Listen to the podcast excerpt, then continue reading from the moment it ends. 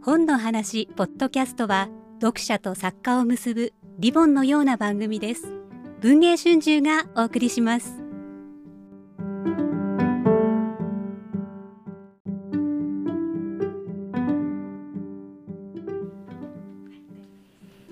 えーこんにちは大読み物編集部です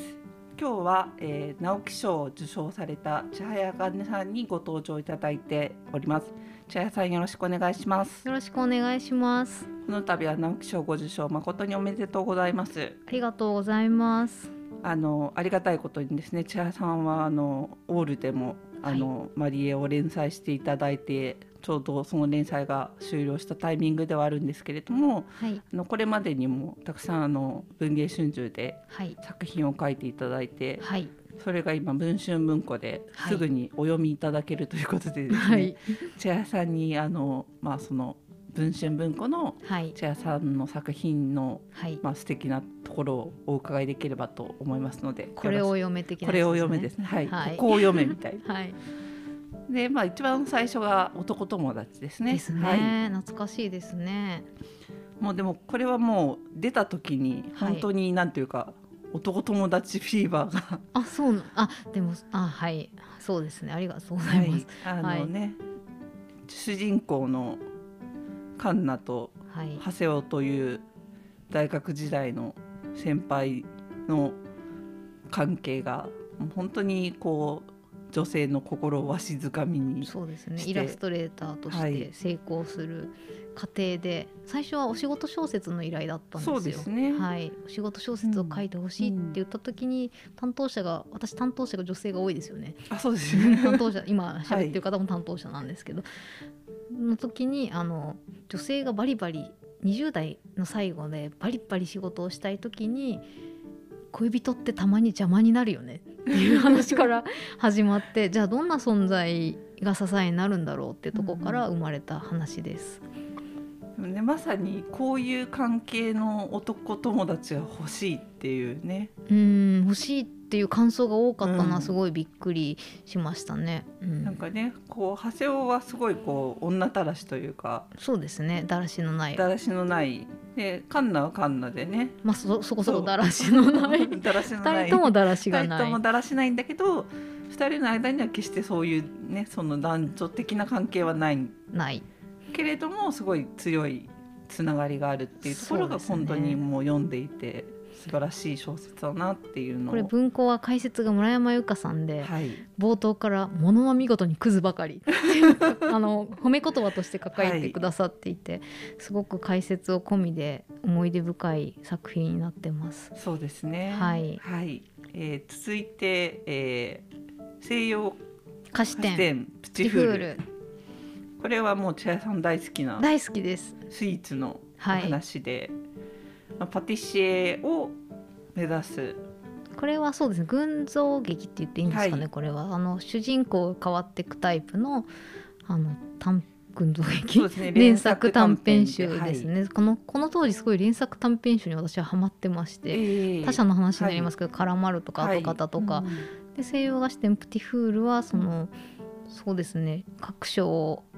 あのスイーツをモチーフに書いていってます、でも別にパティシエだけじゃなくて、うんこっちの方がよりおしお仕事小説ってそいうですねう感じでうん弁護士さんも出てくればネイリストも出てくるっていう形になってますで実はこれあの片思い小説で全員片思いですあー確かにそうなんですそっかそうなんですよ私片思い大好きなんですよねわかります わかります片思いの時の楽しさとそうかありますよありますよねねでこれはあの西宿さんが創画をしていて、はいえ大事も西宿さんが、はいイラストレーターはいの西宿さんがはいやってるんですけど、各章に西宿さんが描いてくれたスイーツの型の絵があって、私あのまあもちろん職人フェチなんですけ どその職人さんが使って大事に磨いてる型とかも大好きなんですよ、それを西宿さんに描いてもらっていてそれが文庫に入っているのでおすすめですで可愛らしい解説が平松陽子さあん、そうですねはい素晴らしい解説でありがたいありでがすたいですね、はい続いてガーデン来た来た はいはいこれはまあ当時ですね私がそうです千谷ねさんに新深夜の喫茶店そうですね喫茶。Y, 店 y さんがねバ Y さんって言った方がいいのかバーでこれはもともと短編で書いた「発展途上国帰国子女」っていうなんかすごい全部漢字の長いあのひちょっとひねった内容の途発展途上国で育ったちょっと男の子なんだけどなんなんですかね人当たりはいいし社交性はあるんだけどあんまりちゃんと女性を愛せないで植物を育てるのが大好きっていう人の話なんですけどそれを Y さんが長編にしてくれないかとこれは長編にした方がいいよって言っていや書きたくないっていう押し問答を何時間もなんでもうリズメで説得され書いたものですそうねで。すね。うはいん、でも結果的にすごい植物描写が楽しかったです。そうですね。あの、うんなんかこう本当に多種多様な植物が出てきて、そうですね責任を取れと言わんばかりに Y さんと東京中の植物園を歩き回りましたね。歩きましたはい、ね。歩きましたね。何の文句も言わず歩いて歩いてましたね楽庭しい。園美術館とかね。あそうなんです庭園美術館が大好きでそこの描写がこの間のファン、はいあのイベントにええガーデンが大好きって方が来られて、男性が来られてまして、庭園美術館が気に入ったばかりに1年間のパスポートを買ったそうです。ちょっとこれ庭園美術館になんかもらいたいですね、もらいたいですね。 うん、いつか庭園美術館とコラボして、そうですね。ガーデンを素売るって敵いうなので、これはそうですね。割割と男性が好きっていうの方が多いです。意外とあ、そそうですね。でも確かうんに男性主人公繊細なね。ううんんなんか結構こういう人やっぱ多いのかなっていうのはなんかありますよね。そうですね。うん今時代的に確かに恋愛に前向きになれない人っていうのは割と多いのかもしれないですね。うん。なんかねちょっとこう一時期草食男子って流行りましたけどうん。うんもうむしろ草みたいなうんむしろ草みたいな。草を食べるっていうか食べられちゃう草みたいうんもうな感じの、存在が草みたいな存在が草みたいな感じのねでもなんかあれを書いてた当時よりかはそうやって自分の趣味に生きることが良しとされる時代になってきてる気がします、うんあの頃はなんかもうちょっと前を向かなきゃダメだよとか人と接しなきゃダメだよみたいなのあったけど、うん今はもっと多様もうちょっとなんか、そうですね、うん、個人が自分の趣味の世界に没入することが良しとされていて、今書いてたらちょっと変わったんじゃないかなっていう印象があるそう作です品ねですね。確かにはい、あの当時のなんかなんていうかみんなでわーって何かするっていうノリがやっぱり、まあ、コロナもありましたし、うんちょっと時代の流れでまた違う感じにはなっていると思うのでそうですねコロナによって一人で楽しめる人はとても生きやすくなった気がするんですよね、それ結構皆さんおっしゃいますよねその私は割とそっち派ですね、なんかうん無理に人と会わなくていいし、飲み会って楽しいみ たいな感じなんか意味のない飲み会が減ったとか、うんすごいこうメリットが多いみ実たはいいらななかったんじゃないみたいな そういうねあの、うんでもそういうなんかちょっとその強制されたコミュニケーションに対してやっぱりこう拒否反応を持ってる主人公だったと思うので、それをあの時代にもうすでに書いてたっていうのは逆になんていうかやっぱり千早さんならではというか。おーありがとうそしてこちらを解説はクリープハイプの尾崎世界観さんです、はいはい私が共作も一緒にさせていただいてる方でこれは尾崎さんの実はご指名だそうですね、はい尾崎さんがガーデンが好きこの小説の解説が書きたいとおっしゃとって本当におっしゃってくれてありがたいありが話たでい話で書いてくださっているので、ぜひぜひ読んでいたはだきたいです。はいぜひ尾崎さんのファンの方にもこの小説を楽しんでいただきたいでもと思います本当に確かに尾崎さんだったらこの主人公の気持ちはとても理解できるんだろうなっていうのは感じました。そうですねはいうん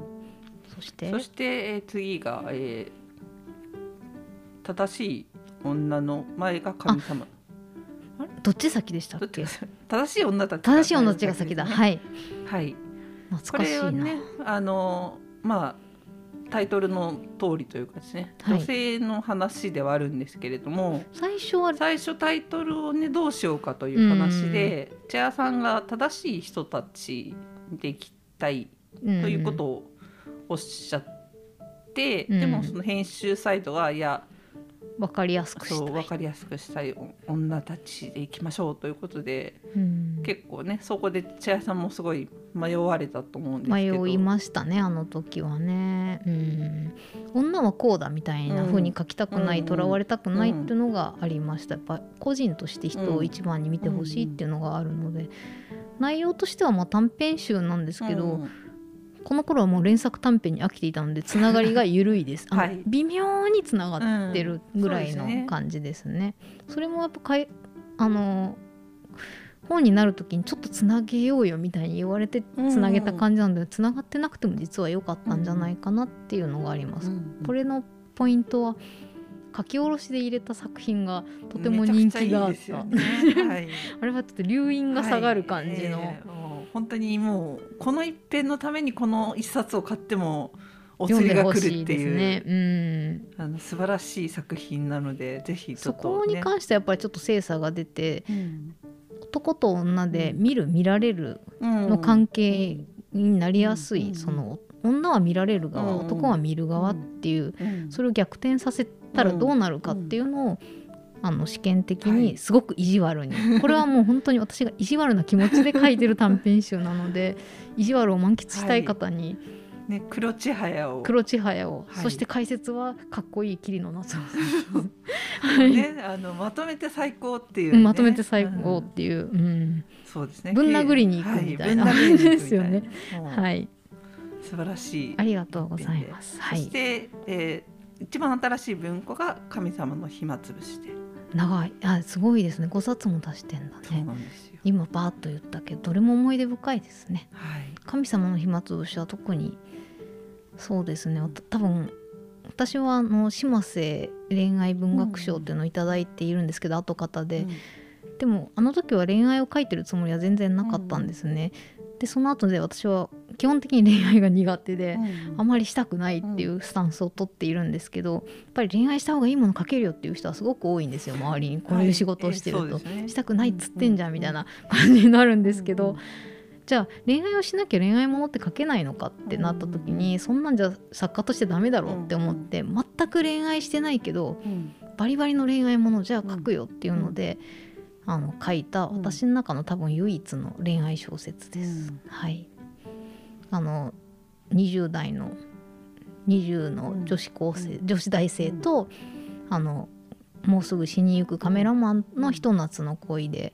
ぱりい一回ひと夏の恋を書きたいっていう気持ちが「うん夏の前日」っていう漫画が好きなんあですよ。はいものすごく好きでそれのオマージュで桃が出てきます。って書いたものなのであのものすごい恋愛でヘトヘトになりたい人は読んでほしいですね。うんね 重量級の恋愛をうんね、重量級の恋愛ですね。うん重重めの恋愛をはフルい、コースでみたいな感じで、そして死にゆくカメラマンが出てくるということで解説はなんと私の大好きな石内美和子さんに書いてもらっています。あとね石内さんが本当にかっこいいんですよねかっこいいいいですね。もう今回もあの昨日受賞し,、はいええた直後にあのお電話をくださって、とってもかっこいいセリフをくださって長くね第一線で仕事をしてきた人の心構えみたいなものを見せてくださってありがたいなって思いました。うんいや本当にやっぱり千谷さんはなんていうかこう一生懸命生きてるがゆえに人に愛される人だなっていうのをそうなんですか。私はずっと感じているので、はい。この今ご紹介した5冊はその千谷さんが一生懸命。一生懸命生きて一生懸命書いた小説なので、そうですぜね。かなり愚直なので、一生懸命やるしかないタイプです。はいでも本当にあの素晴らしい作品群なので、はいぜひ皆さんあの今お話を聞いてこれが面白そうだなと思うものから手に取ってどんどん千早ワールドに入っていっていただければなと思います。ありがとうございます。では改よめろしてくおおめで願いとうしござまいす。ます。ありがとうございました。あ皆さんありがとうございましりた。がとうございます。